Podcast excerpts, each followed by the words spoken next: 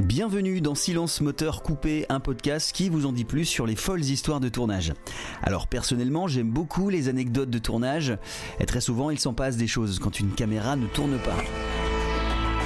Dans ce podcast, j'ai envie de partager avec vous tous ces moments qui peuvent se produire sur un plateau de cinéma, de télé, de pub, quand on fait une vidéo YouTube ou alors quand on est en live, etc. La caméra, quelle qu'elle soit, fait partie intégrante de notre vie aujourd'hui. Alors si on arrêtait l'enregistrement pour savoir ce qui se passe derrière et on attaque ce troisième épisode avec un caprice de star. Un caprice de star, on sait tout ce que c'est. Hein. C'est Maria Carey qui a besoin d'un assistant pour jeter ses chewing-gums, ou alors Kenny West qui veut précisément 13 bouteilles d'alcool dans sa chambre d'hôtel. Pas une de plus, pas une de moins. Il est superstitieux peut-être.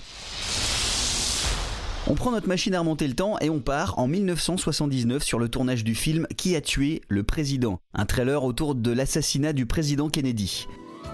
Notre star, Liz Taylor, y incarne le rôle de Marilyn Monroe, qui est à la fois la maîtresse du parrain de la mafia et celle du président. Et dans une scène qui, en plus, a été coupée au montage, l'actrice porte un manteau qu'elle compte bien récupérer après le tournage. Elle se presse de demander à la production qui refuse tout de suite car ce manteau a été emprunté chez un fourreur. Elle n'a pas du tout aimé la réponse, elle est partie s'asseoir à une table complètement vexée, les yeux flamboyants de rage. Elle demande un papier et un crayon à un technicien.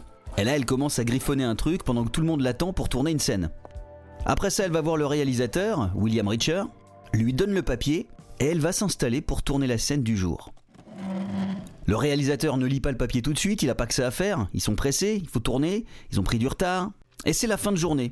Le réalisateur aux anges félicite Taylor pour son travail incroyable.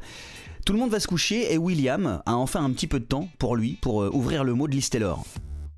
Il est écrit Si tu ne me donnes pas ce manteau, tu n'auras pas un seul gros plan de moi pendant trois jours. William ne se démonte pas, il va déjeuner avec la star pour apaiser les tensions.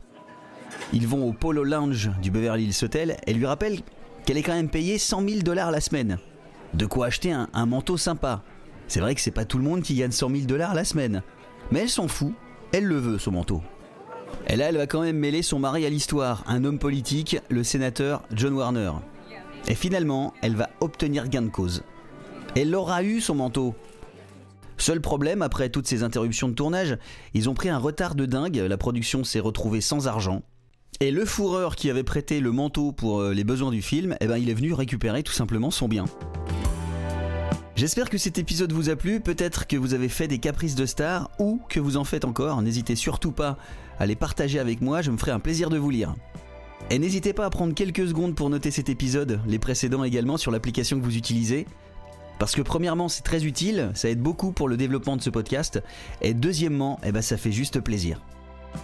C'était Silence Moteur Coupé, un podcast qui aime les anecdotes de tournage et les histoires improbables. On se retrouve très vite pour un nouveau numéro. C'était Jeff Dias dans vos oreilles. Merci de votre écoute. Silence Moteur